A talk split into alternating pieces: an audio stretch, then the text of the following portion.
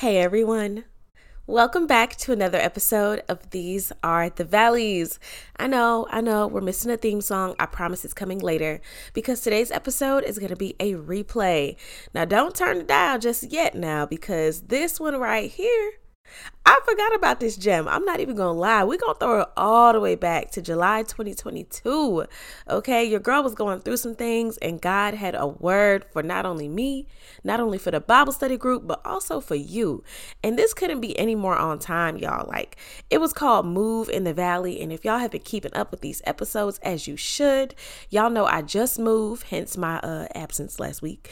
And um, it's just a lot going on, which is why we're doing a replay episode this week. I hope y'all will give me some grace um, and just some patience to get into the swing of things because your girl is exhausted. I've been on go since I got here. But um, either way, this message is just so timely um it's just one of those where it's like whoo lord i gotta listen to that like a couple times. It's real real short but it's so fruitful and impactful. So i hope y'all get something from this replay episode. If y'all have never heard this episode before that means you need to go back and catch all the way up. Go back to episode one. I dare you i double dog dare you all right y'all. Well yeah. Uh enjoy. I love y'all and hopefully i'll be back next week. Bye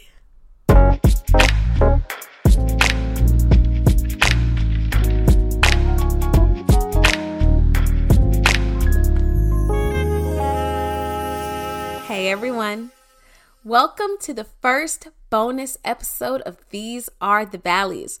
This week, y'all are getting a two for one special, and I don't know about y'all, but I love me a good deal. So, this message was given to me back in June, actually, and God wanted me to share it with the women's Bible study group that I am able to lead. And He wanted me to share this with y'all this week, in addition to whatever else we'll be talking about later on. So here goes nothing. Y'all listen up, okay? Because he's not playing. God wants us to start moving like we trust him. God wants us to complete our faith through action. It is your lack of action that is a direct indicator of your lack of faith and trust.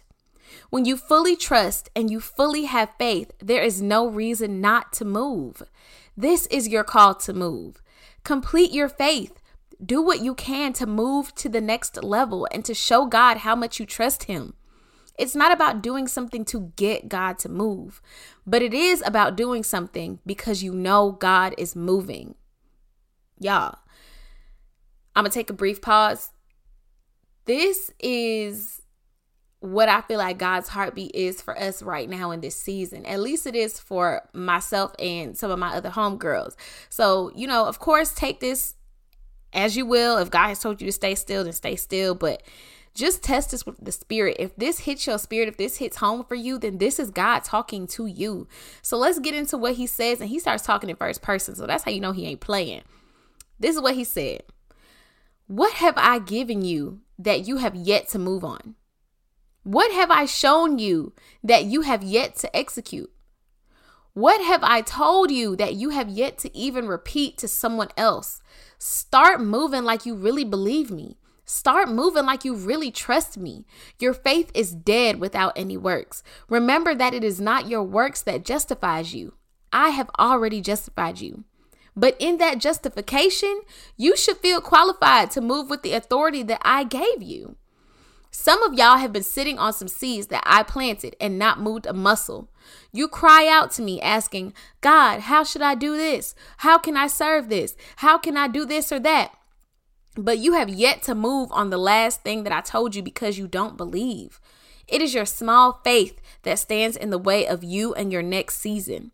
I'd rather you move out of faith than not move at all out of caution. You don't have to trust in your ability to be right, but you do have to trust in my ability to correct and guide. Remember my word.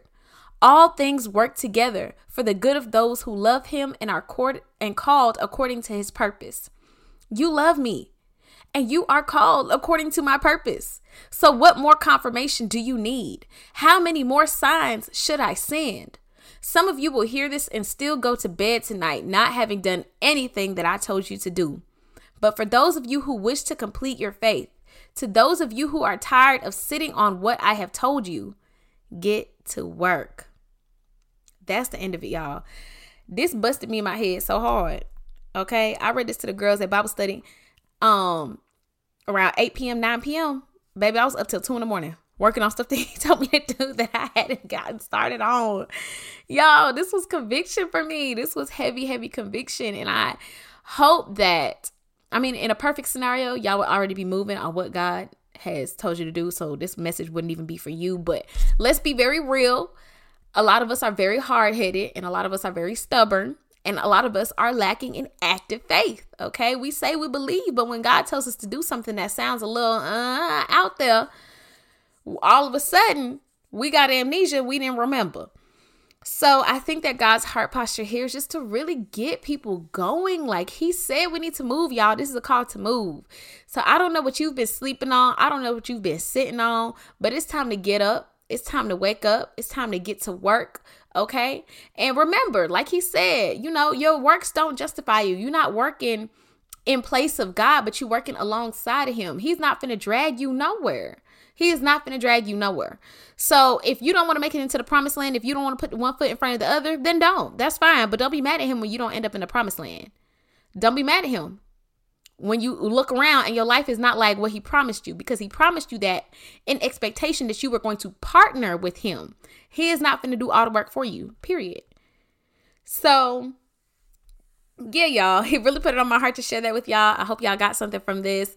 I think this was a great first bonus episode. I'm like, okay, Jesus, come on, let's get the word for the people. Hey. but yeah, y'all, I don't know what it looks like for the mountaintop just yet, but for now, these are the valleys. Bye.